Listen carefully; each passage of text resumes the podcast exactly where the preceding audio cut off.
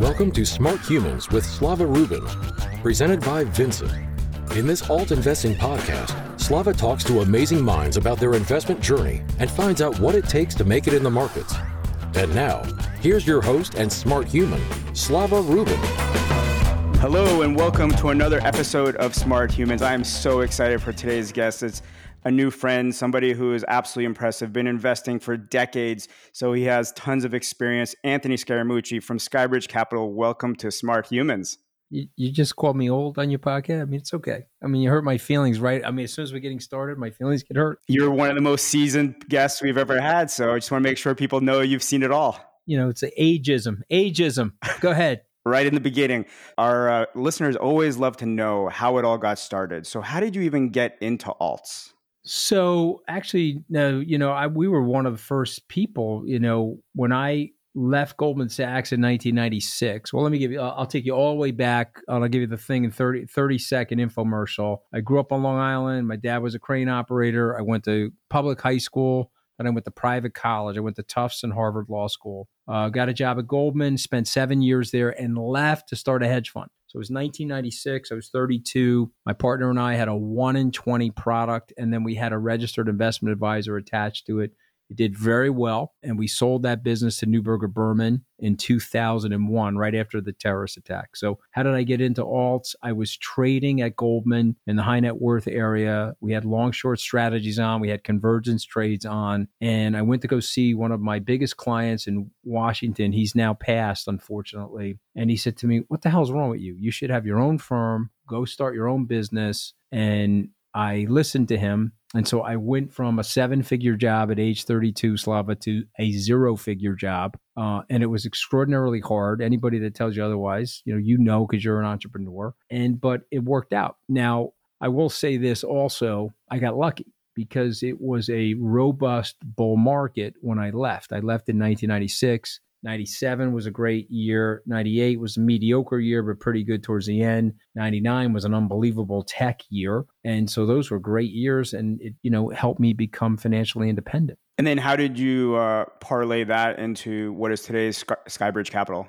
So now Neuberger bought my business in 2001. They sold their business, the combined businesses, in 2003 to Lehman Brothers. And so I worked at Lehman Brothers for two years and I went to Dick Fuld in 2004, December. And I said, Dick, I want to leave and I want to start my own business. And Dick said to me, I tell you what, if you give me a few months, I have XYZ that I want you to do. I will give you $10 million of Lehman's balance sheet capital to help you get started. And so I shook hands with him. I left on March 5th. I opened for business on March 7th. Um, and he gave me $10 million. I got $10 million from Merrill Lynch. They sold my first business. I got $25 million from Michael Dell, the computer entrepreneur and the CEO of Dell Technologies. And I put my own money into the business. We started uh, the business with about 55 million. And then we went out and bought, um, you know, into uh, hedge fund managers. It was it was a good it was a good start. I mean, the, the first fund we raised, we had 55 million of our own money, but the first one we raised was 330 million. Uh, and then we went into the global financial crisis. So if you had said to me, this is how life works, Slop, okay? If you had said to me, okay, here's the thing, you're going to start this little tiny business called Skybridge. The place that you left, Lehman Brothers, which was a storied investment bank, they're going out of business. But somehow, because you are a cockroach and you have a cockroach's mentality, when the bomb goes off, you're going to be calling around and you're going to survive, right? So if you were a fortune teller and you said the day that I started my business, I was going to be in business three years later, but Lehman Brothers wasn't. I would have never believed that. Okay. So that's how life works. You know, things happen to you when you're expecting other things. But when the crisis came, this is a big lesson for your listeners. When the crisis came, man up, woman up. You got to get in there and you got to be excited in a crisis. You can't be bummed out in a crisis or feel like a victim uh, in a crisis, there's always opportunity. And so the opportunity for me was I was able to buy Citibank's alternative investment business, uh, which we closed on in July of 2010, and it transformed Skybridge. We went from a $400 million shop to a $2 billion shop, and uh, it transformed Skybridge. Incredible. And now you're $3.7 billion shop. Yeah, well, we were we were a lot more than that until the crypto bear market. I think we were like five 5.3 or 5.4 billion. If you if you'd only done this podcast with me two weeks ago, I could have said I was at like 5.3 million. I think I tried, but you know you're a busy guy, so I don't know how the market's going. That's the other thing you got to tell your you got to tell your listeners. Don't measure yourself day to day. Um, an entrepreneur will overestimate what they can do in a year and they will underestimate what they can do in 10 years. So don't measure it day to day. You have to measure it over uh, a course of time and you have to be disciplined. You have to stay in it no matter what. So we're in a bear market right now bear market for stocks, bear market for crypto, uh, huge opportunity in that. Got to figure out a way to deploy capital and get invested and find people that have cash that we can get them invested as well. So Skybridge likes to invest in what type of investments. So alternatives is very broad. So, you know, our listeners know about like sports cards and comic books and hedge funds and crypto and real estate and debt and pre-IPO. What exactly is the focus or where did it start with Skybridge and where is it now? Yeah, so what Skybridge started was emerging managers. We were taking uh, percentage interest in emerging managers. Skybridge has now developed into a fund of funds where we have uh, investments in places like Steve Cohen's firm, Point 72, Dan Loeb at Third Point, Izzy Englander at Millennium.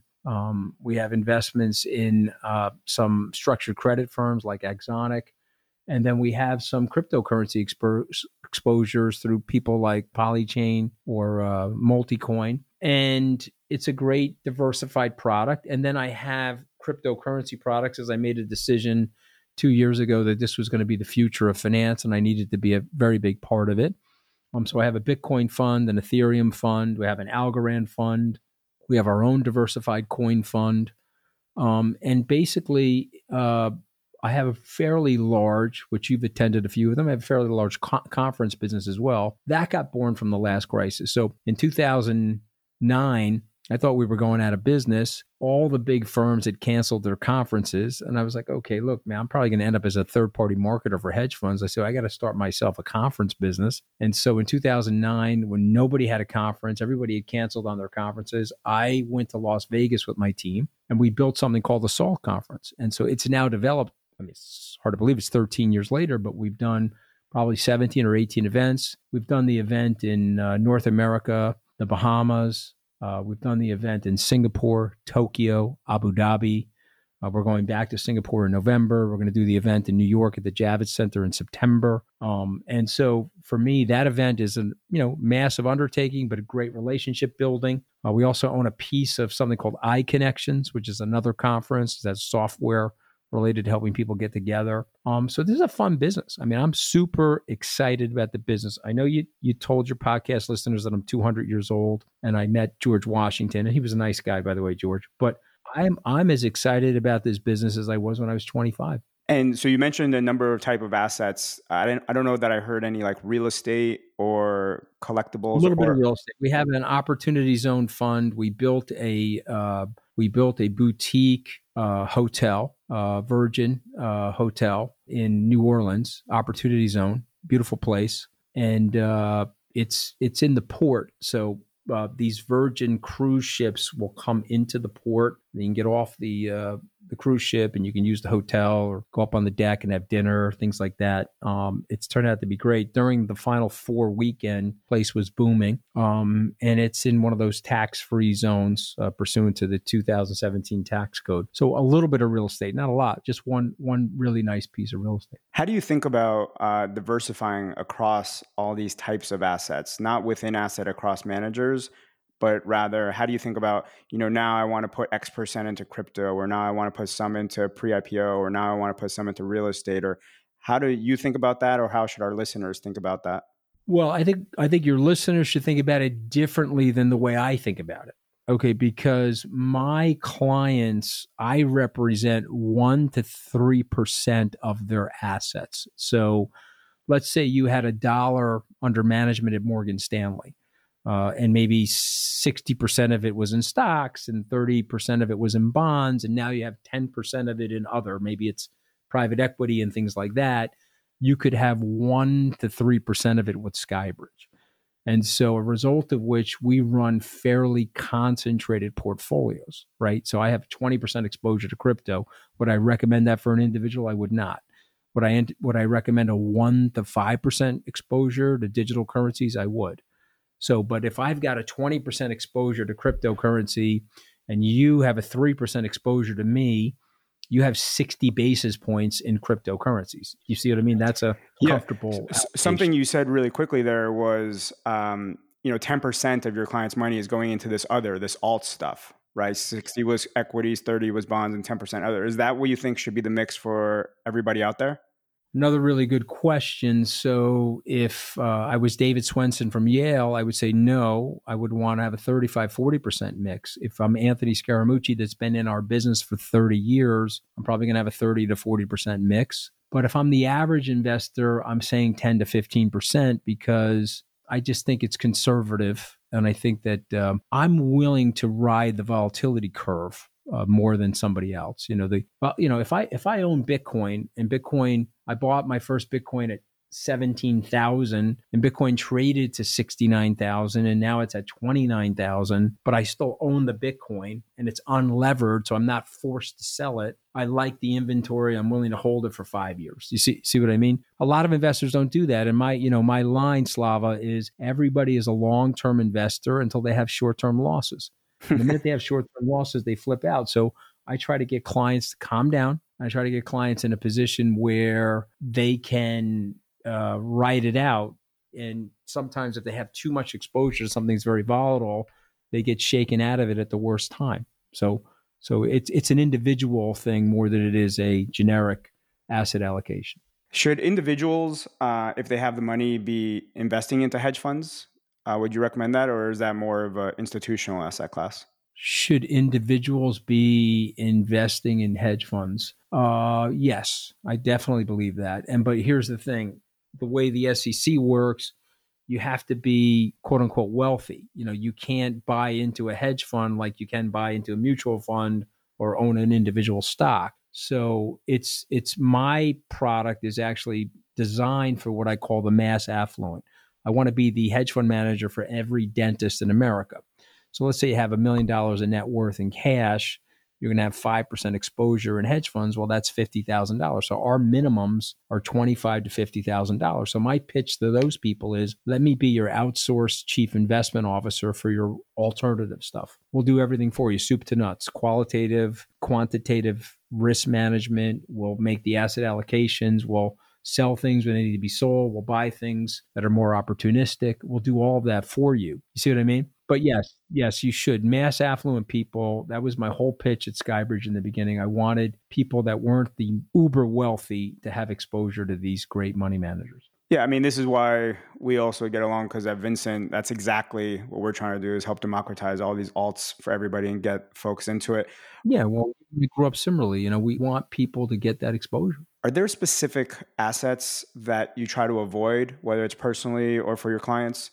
Mm, try to avoid no outside of my core competency or like the, the world of commodities that's outside of my core competency. I, I don't have uh, I don't have a lot of commodity exposure. I'm not saying that people you know can't do well in the commodity market. Obviously, the commodity markets are up the last year and a half, but they've really been lackluster over 15 years you know so but i but i don't i don't really have an opinion i just don't have a lot of commodity exposure right and then you mentioned this already but skybridge bought its first bitcoin you said something like around 17k and that was you know a year and a half ago etc what's your point of view on why move into that asset class? Obviously it's volatile and you're navigating it um, but what even made you actually decide? Because the day before that you didn't have any bitcoin and now you know you're very bullish in that market. So how did that transition?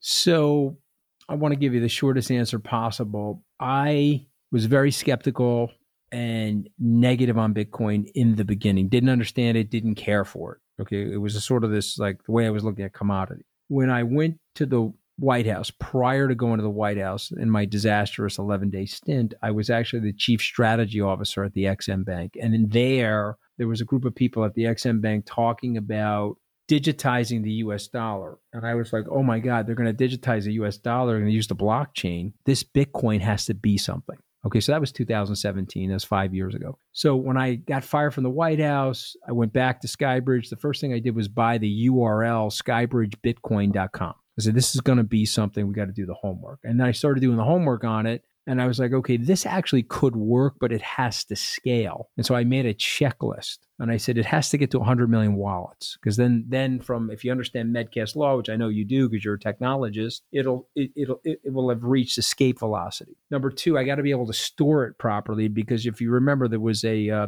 exchange called Mount Gox which went out of business. There was a hack and people lost their coins there. And I was like, oh my god, if I'm going to put a lot of money in this thing, I've got to make sure that I uh, I scale it properly and and make it safe. And then the third thing is I had to get comfortable with the regulation, and I am comfortable with the regulation. I can explain that if you have an interest. And so once I got all three of those checked off, which was around October, November of 2020, I started buying our first coins, and I made a 270 million dollar investment in Bitcoin. Which has proven to be successful. Yes, it was more successful at 69,000. Everyone's running around now with their hair on fire, but we bought the stuff at 18,000. Could it trade back to 18? I don't know. Could it trade back to 12? I think it's unlikely because there's so much demand for it. And remember, it's fixed. There's only 21 million coins. And I think probably one or two million of those coins have been lost. And you know, there's a little under 2 million coins left to be mined. So you have uh, a lot of demand for something that's finite. You usually get a price increase, but maybe Maybe I'll be wrong. I don't know. Here's the thing I have been humbled by life and I've been humbled by markets. So if you invite me on in a year and I'm wrong, I'll look you straight in the face and say, geez, I got that wrong. Here are the reasons why I got that wrong. But these are why I think it's going directionally where we think. And uh, it's a big macro bet for us. And but it's also I want to push my clients to go into the future. So if your podcast listeners can only remember one thing from this conversation, I want them to remember that the blockchain is a delayering mechanism for the society. Ultimately, if we get this right, the payment rails that you and I have been using, the economy's been using, really got started after the Federal Reserve was created. They're roughly 80 to 90 years old. You know, 1933 is really when the, the system got set up. Most of these companies are using COBOL and mainframe computers from the 1970s. You know that, and I know that. This technology would allow you and I to do a permissionless transfer of value between the two of us. We wouldn't have to know or like or trust each other, but we could do this permissionless transfer of value between the two of us without a third party. So that's a major delayering mechanism. So if you were a restaurant and I was a connoisseur, I could pay you with my smart wallet and avoid American Express. If you were living in El Salvador, you were my dad and I was an expat and I wanted to send you money, I could do a wallet to wallet transfer and I could avoid the 10% surcharge from MoneyGram or Western Union. You know, the president of El Salvador said something the other day. I don't know if he's right, but he said that he believes his country will save $400 million a year in MoneyGram and Western Union fees for expats that are sending money back to their family members in El Salvador if they do a wallet to wallet transfer vis a vis Bitcoin. So to me, this is a massive delayering mechanism, and things like this are transformational. This is bigger than Web 1. Uh, and as this starts to unfold, and it's going to start to unfold fairly quickly as we get into 5G and 6G,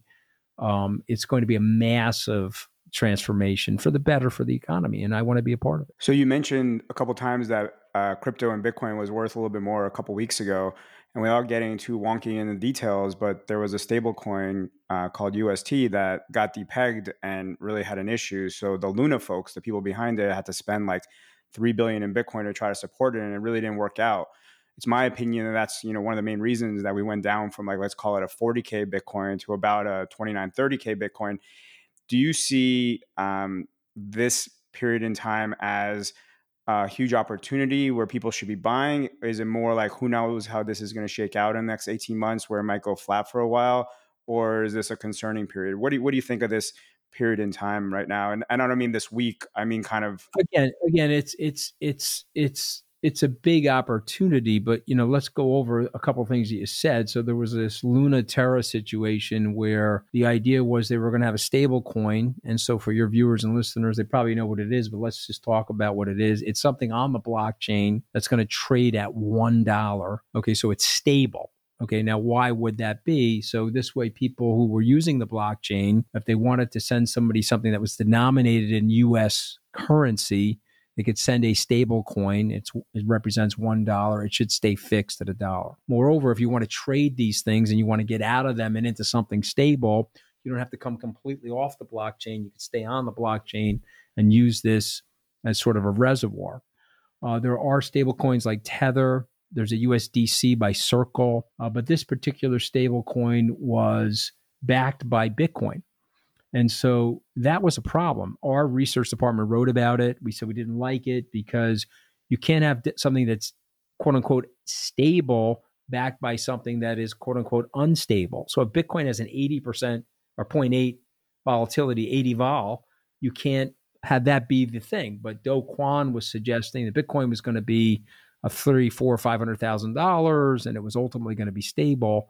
He would be right in 2040 when Bitcoin's got 2 billion wallets and it's totally saturated. It's the Amazon of 2040. You know, remember, Amazon was unstable in 2009, but it's come very stable in 2022. But he missed that. Okay. So what ended up happening was, to his credit and his detriment, he was very transparent about what he had. And so he was under asset in terms of his mix match between assets and liabilities. And so somebody, a big kahuna, could look at it and say, okay, he's got $18 billion of market value, but he's only got 12 or 13 billion dollars of Bitcoin backing this 18 billion dollars. Let me short this thing and see if I can crack it. And somebody did that to him, and then so he he massively had to sell his Bitcoin. He dumped four, possibly five billion dollars worth of Bitcoin over a one week period to try to stabilize it. And so Bitcoin got knocked from 42,000 I think it traded as low as 25,000 and now it's like you said 2930. Uh, why is that a big opportunity? Well, I just want you to think about the magnitude of that.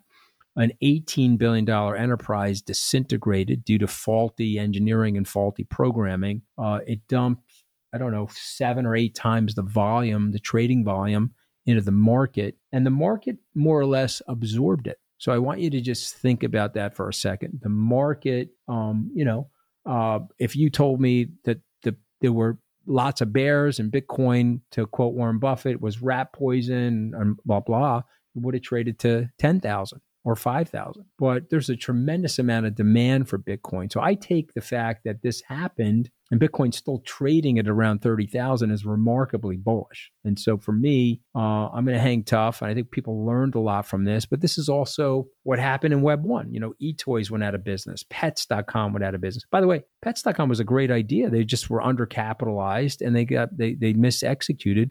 Pets.com became Chewy. Of course same people, but it was a different group of people. But now Chewy's doing very well. Also, most people don't recall, but Amazon, as part of that 01 crash, you know, went down 92.5%. Yeah, yeah, exactly. And, uh, you know, think about that. So Amazon crashed, it went down 92%. If you were smart enough to buy it, you made a fortune in Amazon. Um, even if you bought it when it went down 50% in 2009, you're 64 to 1 on Amazon. So technologies that are adapting and scaling, excuse me, the way Bitcoin is, your goal is to stay in them. You know, I, I would almost like to buy the coins for you, put them in a lockbox, and tell you we'll come visit them in five years. Remember, the best performing accounts at Charles Schwab, Slava, are the dead people.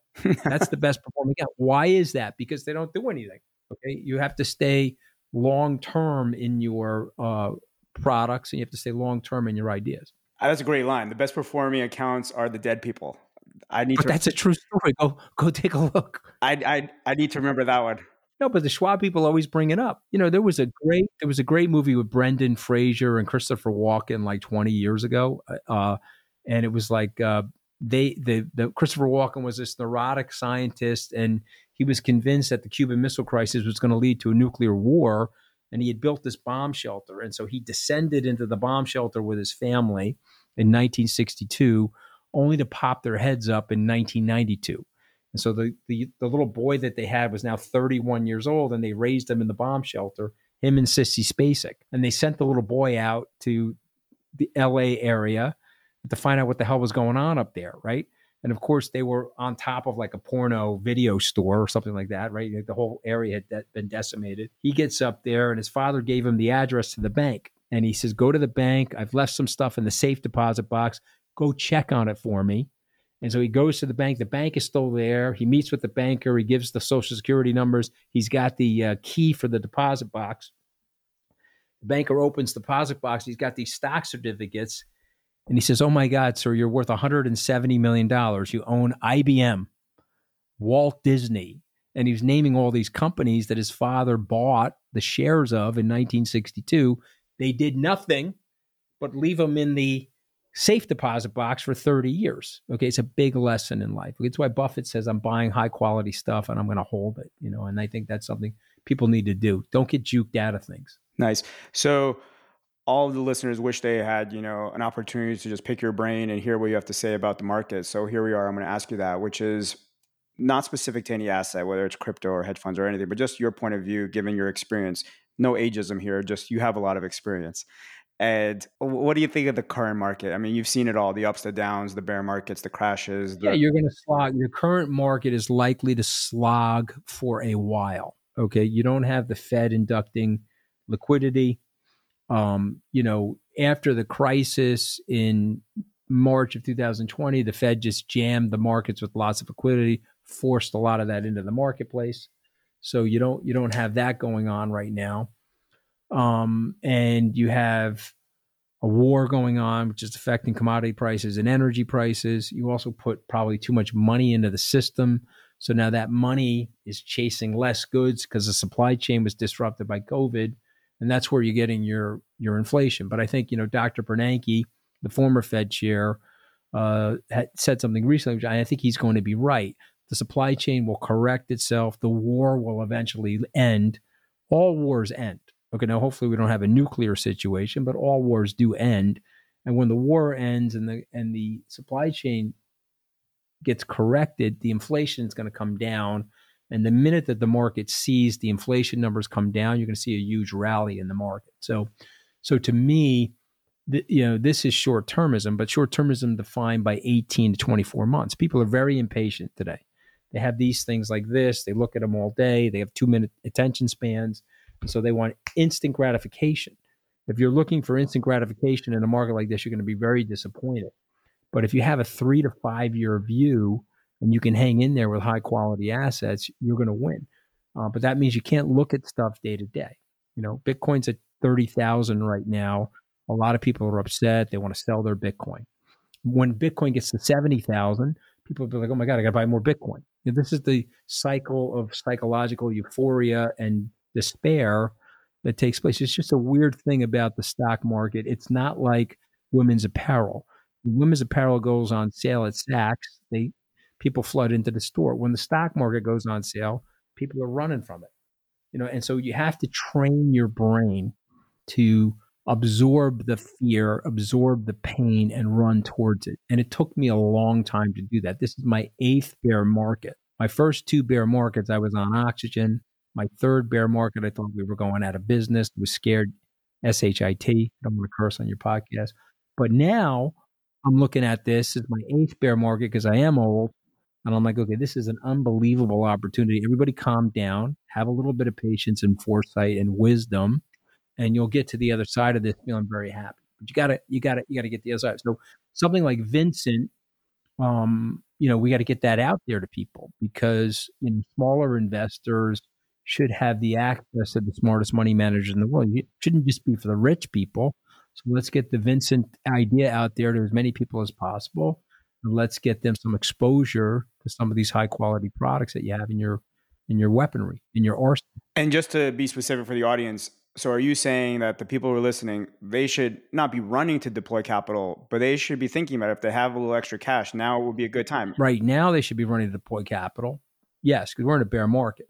But I, I would tell people something different. I have always deployed capital regularly. So I would tell people, you know, I grew up in a blue collar family, had no money. Uh, my first check that I got, I paid myself first. Okay, I don't know what it was. Maybe it was 500 bucks. I put it in a mutual fund. The next month, I put $500 in a mutual fund. And every single month for 31 years, I have been paying myself first. Okay. And so I don't know.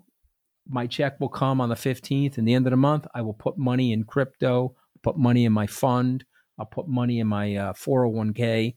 Pay yourself first and do it regularly. and you'll buy more volume at lower prices when there's bear markets. I can buy two Bitcoin today for $60,000. Bitcoin goes to 60. I can only buy one Bitcoin. You see what I'm saying? Absolutely. I just want to transition here for a second, but you obviously are not afraid, and I use that word on, on purpose, of failure because you know you've had to navigate the tightrope quite regularly. Yeah, I've been blown out of the White House. I mean, look, trust me, if you're having a bad day, Slav, you should tell your clients this and your listeners. Call me. okay. I mean, you can unless you're having a health day, bad health day, you can't be having a worse day than me on July 31st, 2017, when I got my ass shot up and fired at the White House, blown into Pennsylvania Avenue, rolled in broken glass, salted with margarita salt by every late night comedian. I mean, come on, it was brutal. I, have had my ability to rebound from things like that, and yeah, I don't give a shit. I'm I'm I'm first curse. I, I, I'm I'm ready to deal with failure, but I'm also ready to live my life without any fear or trepidation because I got five kids. I want to show them that they got to have set on them. You know, let's go. Remember what Mel Brooks said. Okay, relax. None of us are getting out of here alive. Okay, so this no dress rehearsal. Let's rock and roll. Find out what you really want to do and go for it. So you have a book, hopping over the rabbit hole right? And in that book, there's a chapter, I love the title, is Fear, Failure, and Focus. And there's a sentence in there, which I think those words are amazing put together. There's a sentence in there, which is if you're afraid of failure, don't become an entrepreneur. It's a very short sentence, right? But there's a lot of uh, underneath that. How has that like chapter, how has that sentence, how has that mantra help you navigate life? That's it. That's the whole thing. If you, I mean, like, let me tell you something. And I wrote this in one of my books. I was with a guy and his wife. I had just started my first entrepreneurial venture. And we were sitting at dinner and he, he was a Goldman guy and he's a nice guy. And he, you know, he was perfect for Goldman. And I was at Goldman with him. He said, Oh, look at him. He's failed at a couple of different things. I've never failed at anything. And I remember thinking, Yeah, doesn't that suck for you that you never failed at? I mean, I want to throw the ball. I want to take the risks and I and if you're fearing failure, then you can't do that, right? If you're you need to be at the cocktail party at the certain country club. Let me show you my finger. My finger's up in the air. I've got the martini glass and I'm sipping it and I'm telling people how perfect my life is. Don't be an entrepreneur. If you need to have everything in your life go up in a 45 degree angle and there's no wave of volatility to it, don't be an entrepreneur. But if you want to dent the society, if you want to move things, if you want to contribute something that is perhaps a game shifter, okay, then you you know you gotta you gotta get in there. That's why like when people shit on Elon Musk, curse word number two. If they if they do that, I look at them. I'm like, what are they nuts? This guy's a genius. This guy's the best. This guy could be the best entrepreneur of all time, not just our time. Okay, and so I admire the guy, and I uh, and I get his vibe, I get his energy, and um, and I also admire that he's so honest about certain things. Like he was this close to going out of business in Tesla and SpaceX. Don't you love that? But he didn't, and he's the richest guy in the world now as a result of that. Mazel tov. I hope he makes a trillion dollars, and I want to be there cheering him. And that's another thing. I cheer people's successes. I want you to You've already had an amazing career. God bless you. And I want you to have an even more amazing career going forward. And I want to be able to celebrate that with you. And, and you want to hang out with people like that. You don't want to hang out with people that are naysayers and jealous and all this sort of nonsense. Who the hell wants that? I want to be with my buddies, cheering on their success. And and we're all built differently. We all have different lives. We all come from different families. Don't compare yourself to anybody. Just do your best at who you are and what your dreams are. Does that make sense? It makes makes a ton of sense. Yeah, it makes a ton of sense. that's, how, that's how I'm living. We're coming close to the end here of of the of the podcast. And do you have any other advice that you would share with the listeners about investing? Any that's an open ended question. Yeah. So so I don't want to make it like too generic, but boring is better. Boring is better.